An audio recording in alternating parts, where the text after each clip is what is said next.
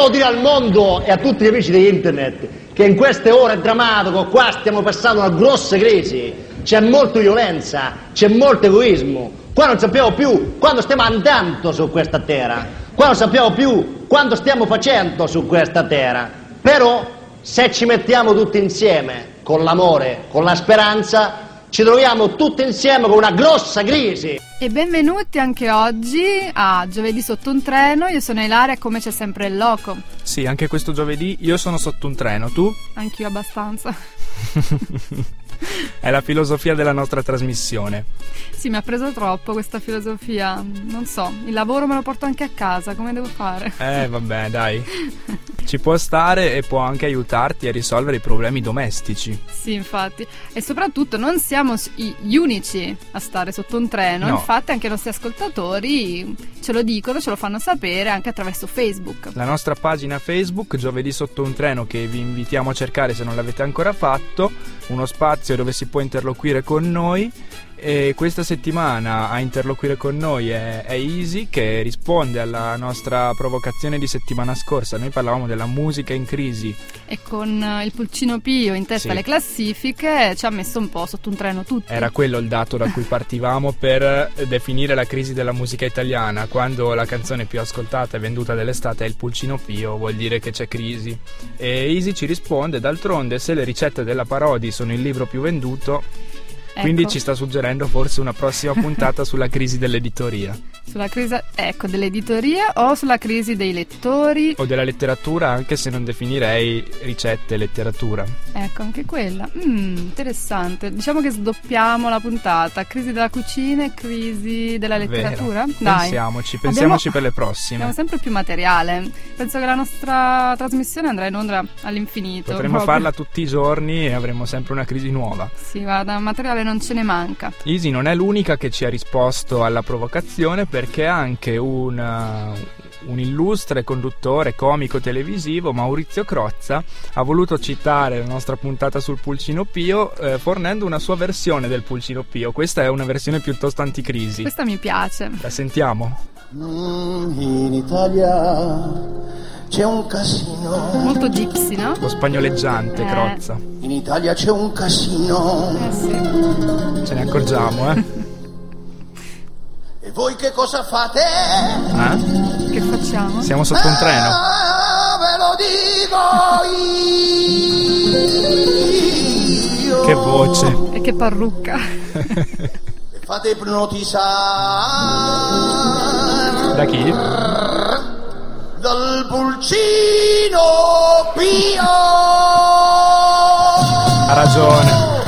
C'avete il Vaticano, c'avete il Vaticano che non paga l'IMU e non mette Dio, poi fate i coglioni col pulcino Pio, c'avete bottiglione e il pulcino Pio, c'avete bottiglione e il pulcino Pio. Bottiglione e pulcino Pio, precariato, fantastico. Bella coppia.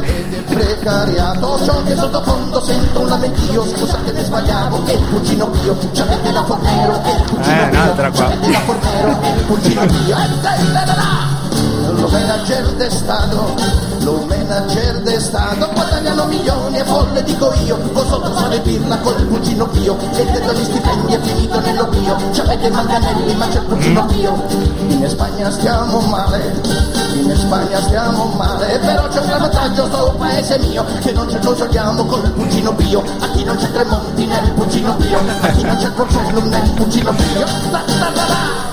C'avete gli evasori, Eh sì. C'avete gli evasori che rubano lo Stato e poi dicono addio, ma voi vi consolate col pulcino Pio, milione di masochisti col pulcino Pio, milione di masochisti col pulcino Pio. Non so perché esitate, non so cosa aspettate, per incazzarvi un po', per fare un gran casino e per tirare il collo a sto cazzo del pulcino. C'avete la camorra, ma c'è il pulcino Pio, se vedono le partite, ma c'è il pulcino Pio, se manca il lavoro, ma c'è il pulcino Pio,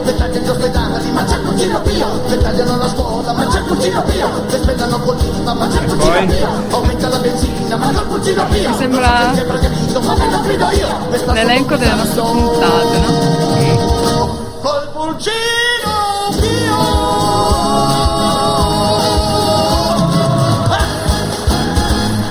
Uno spagnoleggiante Crozza che ci ricorda che in Italia non ci facciamo mancare niente. Niente, guarda.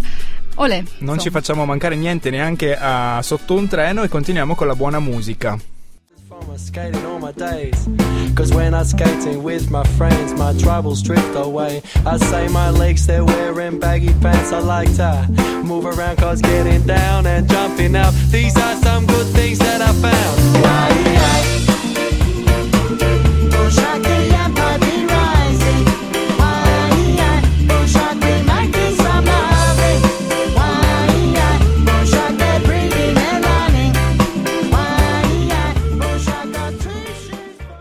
E rientriamo sempre qui a giovedì sotto un treno, questi erano i Cat Empire e noi siamo qui a parlare Di crisi. A sotto un treno su Samba Radio parliamo di crisi. Il tema che abbiamo scelto per la puntata è la crisi energetica. Eh sì, oggi parliamo di una cosa ancora molto seria. Sì, ci siamo dentro, secondo alcuni, secondo alcuni ci, ci entreremo, ne siamo già usciti da altre, ma ora vi diamo tutto un eh, quadro completo della crisi energetica partendo dalla definizione che troviamo su Wikipedia in spagnolo, però perché in italiano non c'è la voce. Quindi lo dici in spagnolo? I nostri ascoltatori che si occupano di Wikipedia, salutiamone uno, Niccolò, Ciao Niccolò Caranti. create una definizione di crisi energetica anche su Wikipedia Italia. Banalmente traducetela, insomma.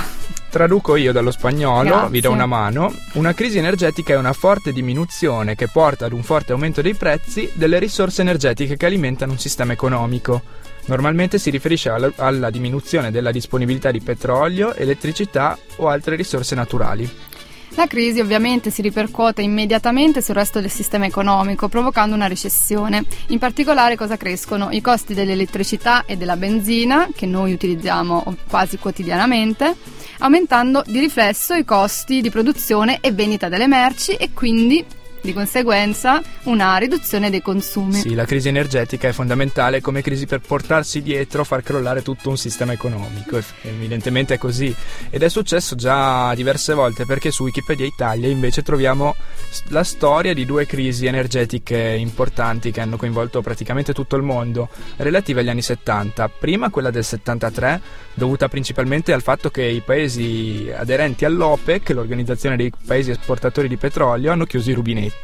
Era un periodo molto delicato di politica estera, i paesi arabi non avevano ancora riconosciuto il diritto di esistere eh, dello Stato di Israele, Sì, quindi Eh. un problema in Medio Oriente dove sappiamo appunto il c'è- petrolio eh, viene da lì, quasi tutto il petrolio mondiale viene da lì e quindi questi paesi avevano chiuso i rubinetti. Sì, e quindi questa crisi del, ricordiamo, del 1973 che cosa portò? Portò diciamo, a un cambiamento nella mentalità della popolazione su alcuni importanti temi, tra cui eh, si diffuse per esempio la consapevolezza della fragilità e della precarietà del sistema produttivo occidentale, che aveva appunto le basi sui rifornimenti di energia da parte di una tra le zone più instabili del Eh, sì. pianeta. Pensiamo appunto agli anni 70, che oddio, al anche oggi Oriente, non è che, infatti. che fosse Non è che sia proprio stabilissima.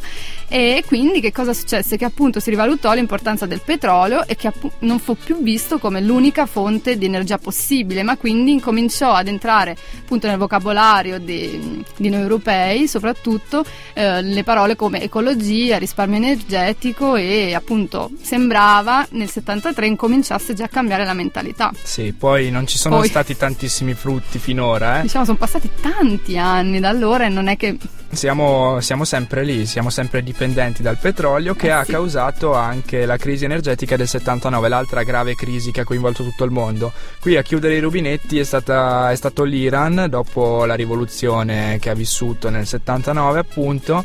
Ehm, un brusco rialzo nel mercato internazionale del prezzo del petrolio e che si è concluso ad anni 80 inoltrati con il tranquillizzarsi dello scenario medio orientale e la messa in produzione di nuovi giacimenti petroliferi in altre parti del globo, parliamo del mare del nord e dell'Alaska in questo caso.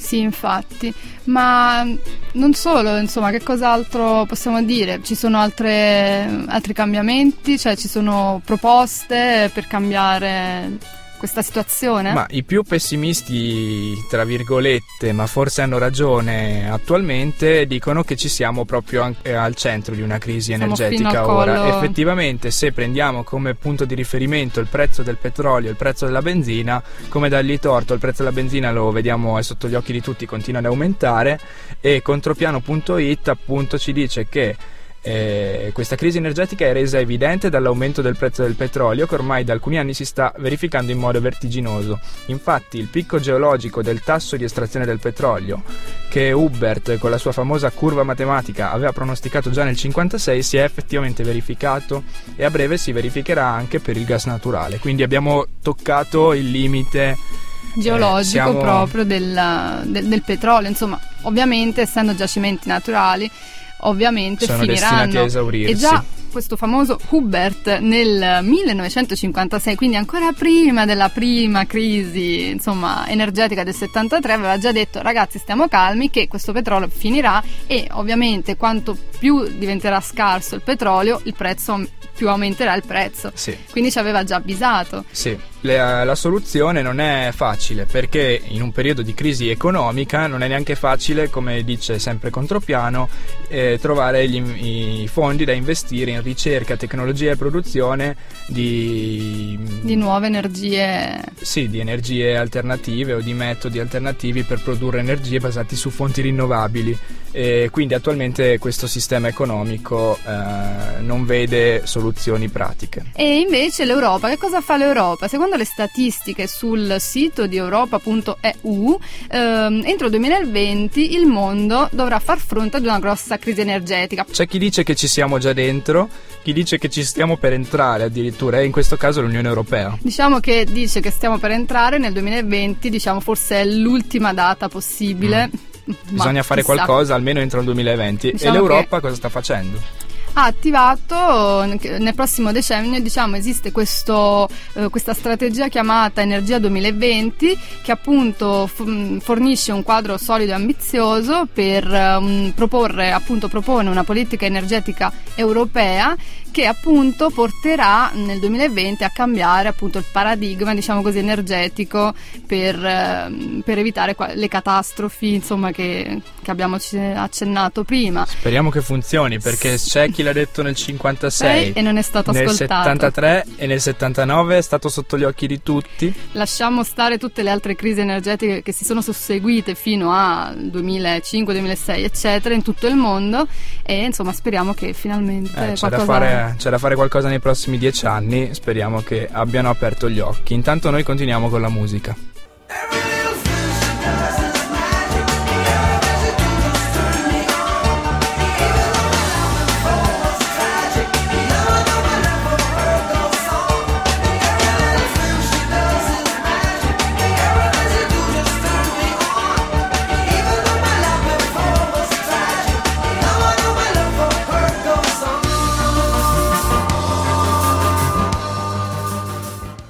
Questi erano i Police che ci accompagnano di nuovo al ritorno qui in studio. Crisi energetica è il tema della puntata di giovedì sotto un treno, anche questo giovedì su Samba Radio. Anche questo giovedì parliamo di crisi serie.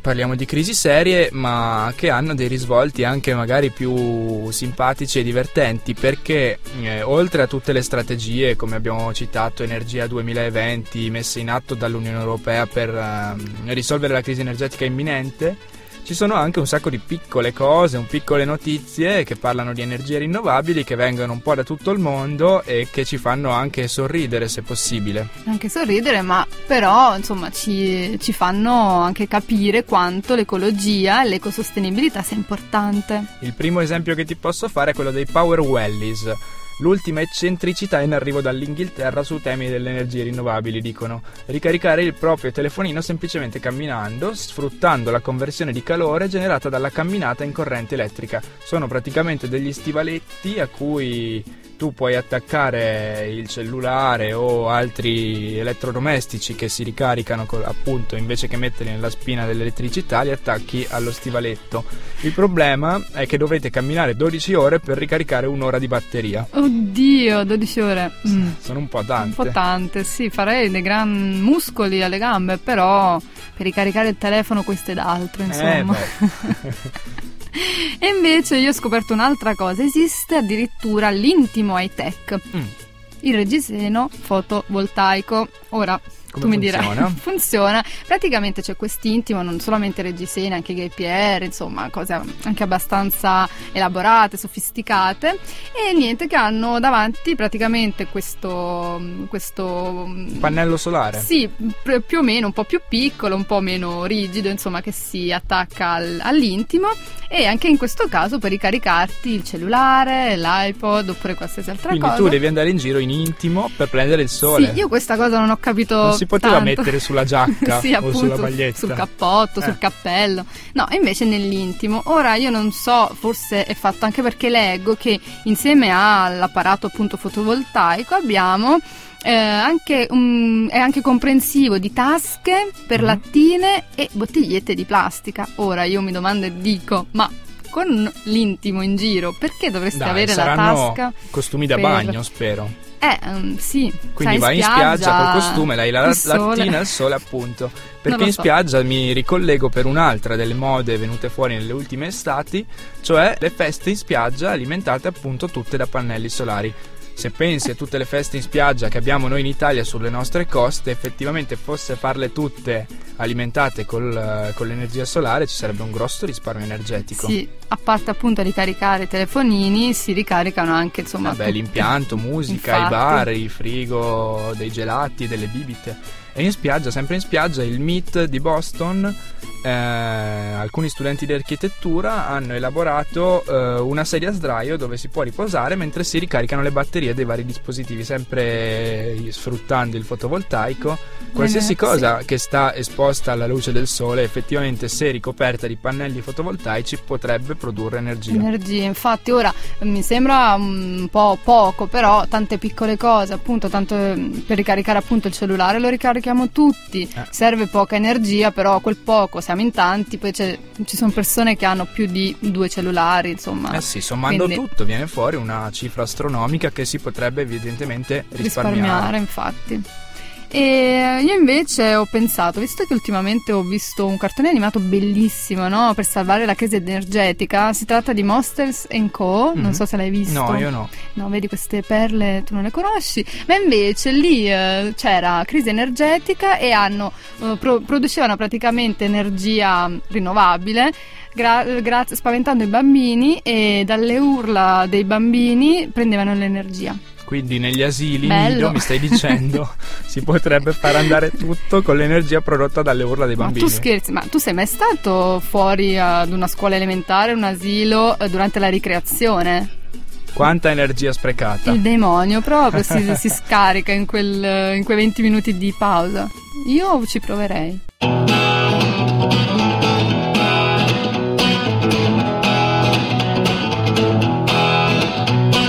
Morning, it's another pure gray morning.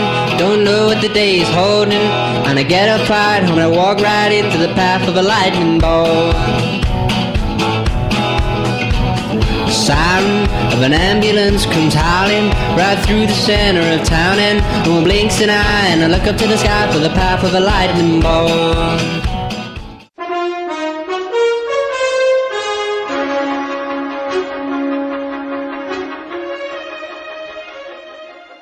E come avete potuto capire dalla sigla, questo è il momento della crisi aguzza all'ingegno. C'è Alma anche questa settimana? Ciao ragazzi, ciao a tutti. Ciao. Eh sì che c'è Alma, chi la fa la... la- No, sai, la volevo rubrica? far finta di non averla qui davanti ai miei occhi. E invece ci sono.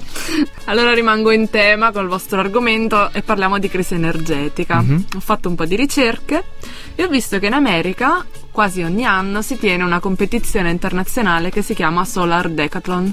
Ah, Sì, il nome fa pensare un po' a una disciplina sportiva. È una vera e propria competizione. Vari enti di ricerca ed università si sfidano a costruire la casa che sia più affidabile da un punto di vista tecnologico e ha un bassissimo impatto energetico. Mhm. Quindi quasi tutte sono alimentate ad energia solare, però sono estremamente confortevoli e se vi capita di guardare il sito internet troverete delle foto, sono delle case veramente di lusso. Probabilmente sono anche abbastanza costose. Però Come al solito. eh beh, ma è ovvio. forse non sono cose per comuni mortali, però il fatto che ci sia questa competizione reale tra università e il fatto che lì vadano, insomma, anche le persone normali come visitatori possono andare a vedere cosa succede, più c'è l'incontro con il mercato vero, perché ci sono le aziende che vanno, partecipano come giuria anche. E, insomma, è economia reale, insomma, e bello. poi stimola la ricerca anche. Esatto, se fate il confronto rispetto alle sovvenzioni per il solare in Italia, che sono insomma assolutamente bacate, non c'entrano niente con il libero mercato, allora ben venga una cosa di questo tipo, anche se per il momento è solo per un pubblico, diciamo, ricco. Però noi qui abbiamo le facoltiadi. Cosa c'entra? Competizione tra università. Eh, sportive. no, in realtà ho trovato che davvero il Trentino ha un progetto di ricerca interessante. Sì, dai, forse siamo più avanti rispetto ad altre regioni in Italia, noi, no? Sul solare. Assolutamente sì, questa cosa è molto interessante. Si chiama Progetto MAI, modulo abitativo in balsa. In pratica sono dei prefabbricati e mm, quindi sono abbastanza economici, sono modulari, possono essere composti e sono in legno ed hanno un bassissimo impatto ambientale perché oltre al legno viene utilizzato eh, materiale riciclato così. Mhm. E le pareti hanno la certificazione di trasmittanza termica. Che significa? Io l'ho visto perché serve ad isolare il tipo di radiazione che viene, a cui viene permesso di entrare in casa. Però il problema, secondo me, non è tanto il fatto di trovare tantissime belle e con nomi difficili soluzioni tecnologiche, ma piuttosto guardare al passato o anche ad altre popolazioni che tutti i giorni devono combattere contro difficili situazioni climatiche. Ma è possibile che a nessuno di questi studiosi sia venuto in mente di chiedere agli Inuit come si fa a sopravvivere al freddo? Gli Inuit che sono la popolazione... Gli eschimesi. Ah, ecco. Eh, gli eschimesi vivono al freddo, eppure sopravvivono.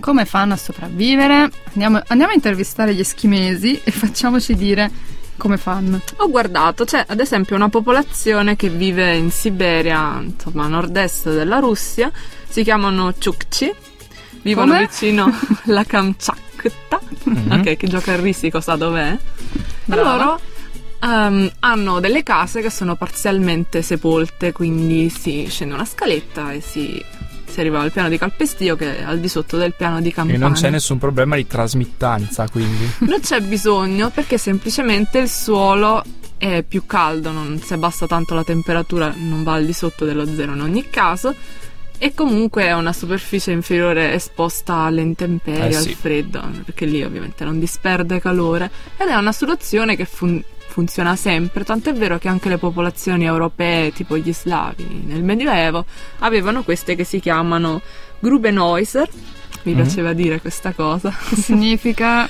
Case sepolte o parzialmente interrate, esattamente quello. Beh, è una soluzione molto efficace perché non, nessuno prende in considerazione di fare una cosa del genere. Perché non scavare delle buche e farci dentro delle case? Secondo me perché alla fine trovano sempre delle mura romane e quindi devono fermare i lavori. Potrebbe essere una... Quindi l'archeologia è la soluzione, ma anche ciò che impedisce di farlo. Secondo me sì, dai. Effettivamente.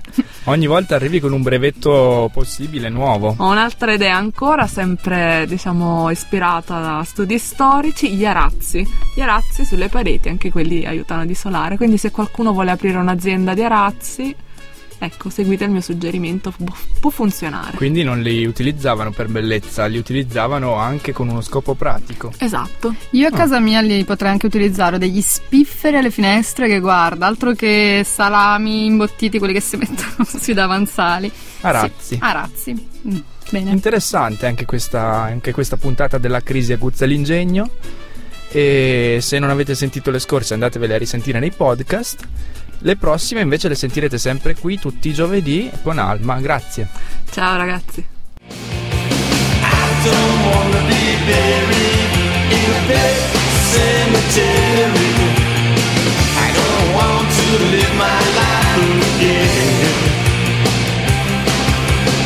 don't wanna be buried in a pet cemetery.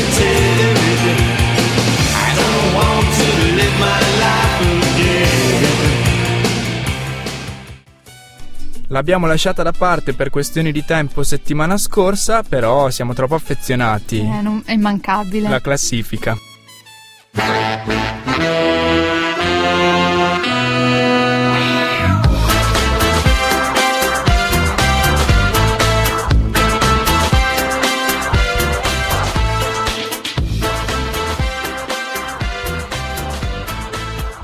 Eccoci quindi per assegnare anche questa settimana la statuetta sotto un treno. Sì, di cui noi andiamo molto fieri. Bellissima, molto meglio del tapiro d'oro, Ma sì, certo, ovvio. del telegatto e di tante altre... Dell'Oscar. di tanti trofei molto importanti, molto rinomati nel panorama della comunicazione italiana. Questa settimana abbiamo le solite tre posizioni. Sì, iniziamo subito dalla terza posizione, eh, che oggi si aggiudica appunto la nostra ministra Fornero. Citata anche da Crozza, da Gypsy Crozza in apertura, forse per questo motivo, per il motivo per cui noi andiamo a premiarla. Sì, perché ha detto che noi giovani dobbiamo smetterla di essere così ciusi.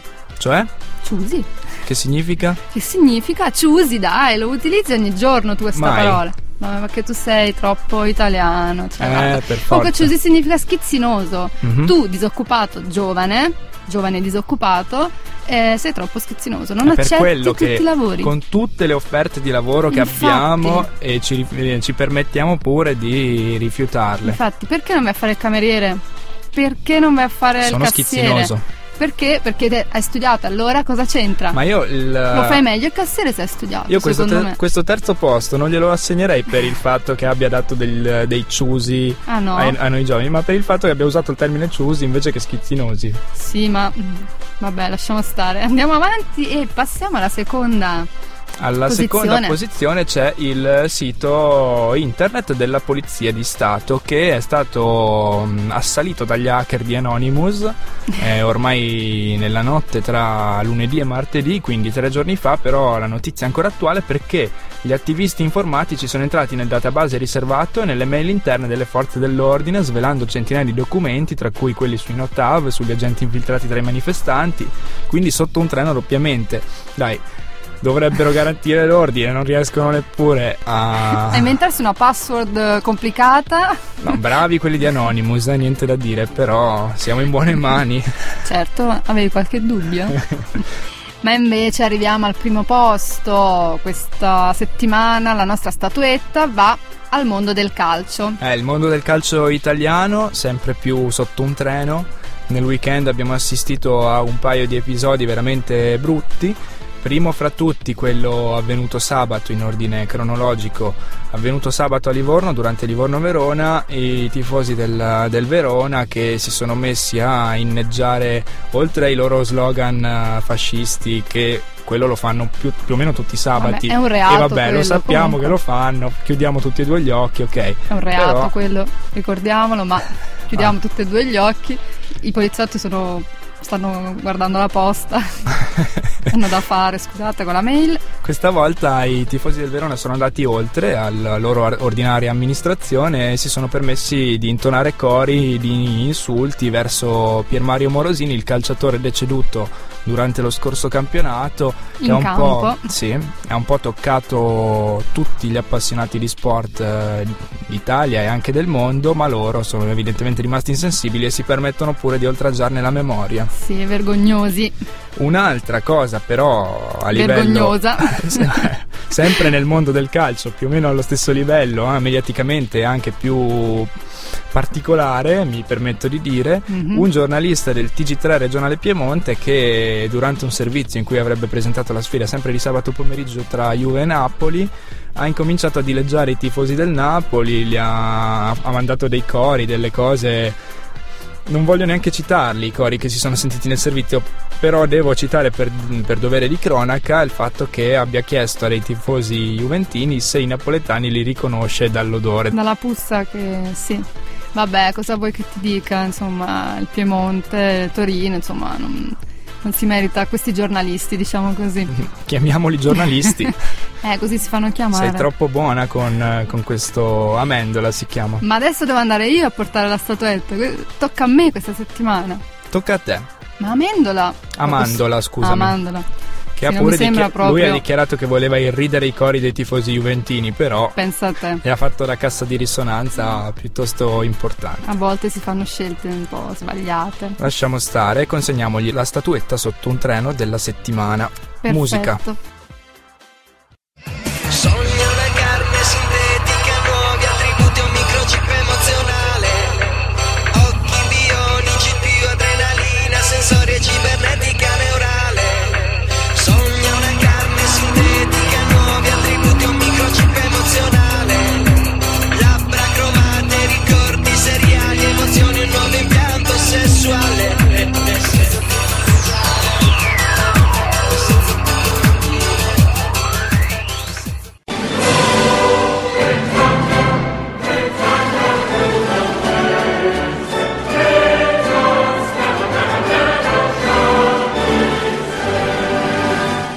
Ecco la sigla di Under the Tube.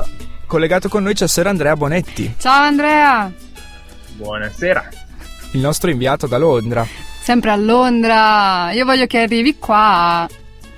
Eh, n- non mancherò, vedrete, Ah. non dovrete attendermi molto. Però intanto qua c'è fermento perché questa sera ci sarà la prima di 007 Skyfall. Uh, Wow. Il, pro- il problema del nuovo James Bond è che per la prima volta si è presentato con un pizzetto addirittura tendente al bianco, quindi questo è uno Mm. shock. Non è piaciuto? non è piaciuto più di tanto e quantomeno eh, crea un po' di, di imbarazzo. Non di sicuro, però, tanto quanto è stato l'imbarazzo creato dal caso del presentatore accusato di pedofilia della BBC, coperto da tutti, ormai deceduto, vero caso in discussione in questi giorni. Uno nel sotto Regno un treno, quindi. Sì, come vedete, eh, il, il panorama sia cinematografico che dell'informazione ha le proprie gatte da, da pelare, quindi non, non manchiamo, non mancano di, di- di trovare anche loro i binari sui quali stendersi. Eh sì. Una cosa che vedevamo qua dall'Italia che ha avuto un'ampia risonanza Sì, mediatica. volevo fartelo sapere, magari già lo sai, però la regina cerca una housekeeping assistant. Sei un maggiordomo in interessato? pratica. Ma eh, andrò assolutamente a fare l'application perché posso vantare notevole esperienza in questo. Guarda, ti dico subito che la paga è di 335 euro a settimana. Ora, non so se lordi Eh. o netti, però vedi tu, insomma. Non fare troppo il choosy, perché qua, eh? Eh, lo so, bisogna farsi andare bene un po' tutto. Questo l'ho, l'ho- l'ho sentito venire dall'Italia e ovviamente cercherò quindi di applicarlo.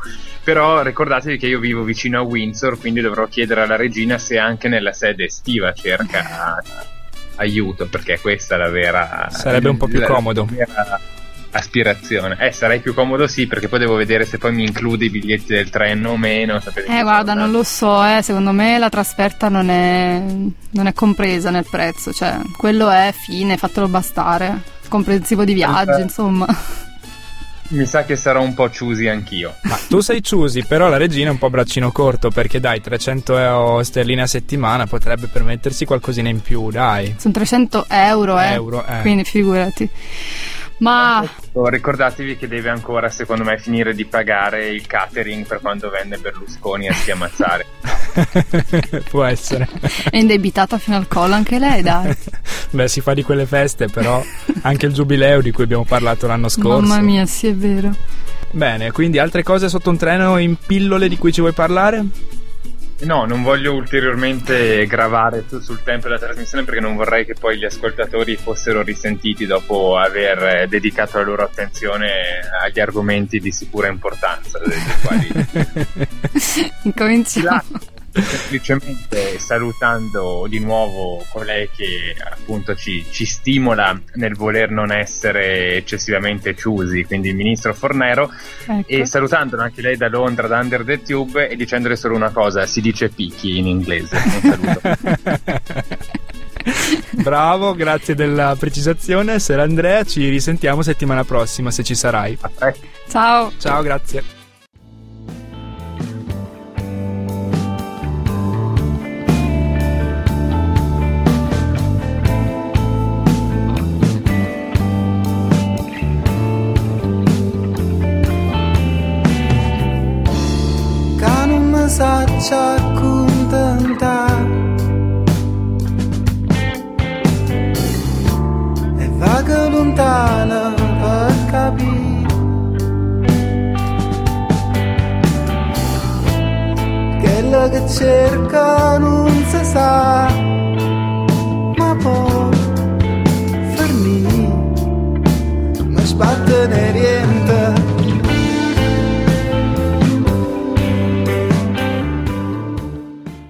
Ci risiamo, abbiamo giusto il tempo per chiudere questa puntata di giovedì sotto un treno. E anche oggi è finita. Quasi, quasi perché manca ricordare i nostri contatti, Facebook giovedì sotto un treno, www.sambaradio.it per i podcast Mi raccomando, scaricate, scaricate, scaricate. e poi ascoltate magari anche. Beh, ovvio, cosa fai? Ce l'hai nell'iPod senza ascoltarci? Fatto questo è il momento della citazione cinematografica, usuale modo nostro di chiudere eh, ogni puntata con un film, con eh, una frase, una chicca, una perla particolarmente sotto un treno. Sì, e oggi abbiamo Troisi, Massimo Troisi, dal film eh, Pensavo fosse amore, invece era un calesse del 1991, appunto in cui eh, recita appunto Troisi e mm, fa anche regista, insomma è anche regista del suo film, eh, uno dei personaggi molto in crisi della sua galleria, insomma la nostra commedia italiana e non solo del di Sotto un treno anche Troisi. Da riscoprire, no? Eh beh sì, certo. E quindi andiamo a sentirlo con, questa, con questo stralcio da Pensavo fosse amore invece era un calesse. Ciao! A me, a me guarda, io sto, lo sai come sto, non, non me ne importa niente. Quindi io vorrei sapere, tu fai tutto quello che vuoi mettere con lei, sai poi come va a finire, perché secondo me non, non voglio cose, perché non l'hai portata qua a questo? Io sto... questa, questa si chiama Flora. Eh, perché non l'hai portata qua che io devo soffrire, devo stare male? Dai. A me devo soffrire, allora che? Allora, allora che? Che devo soffrire davanti a questa? Ti pare una, una cosa... Questa, questa c'ha un nome, questa un nome, si, si chiama, Flora. Flora. Eh, e che devo soffrire davanti a questa c'ha un nome, si chiama Flora? Non mi sembra, voglio stare da per piacere, non vedevo. Pigliala e... portatela Vedi, perché io, io lasciarmi soffrire tranquillo, gli chiede niente a voi, mi ha chiesto qualcosa, no, voglio solo soffrire bene, mi distraete, non mi riesco a concentrare. Con voi qua non mi riesco, tu che, capito, soffro male, soffro poco, non mi diverto, non c'è quella bella sofferenza, voglio stare proprio, ah, soffrire, proprio soffrire, capito, voglio stare, ma tu mi distrai, ti pare niente che stai qua, mi distrai. Va bene, comunque ce ne andiamo. Secondo me ti stai sbagliando però, eh. Però se tu vuoi ce ne andiamo.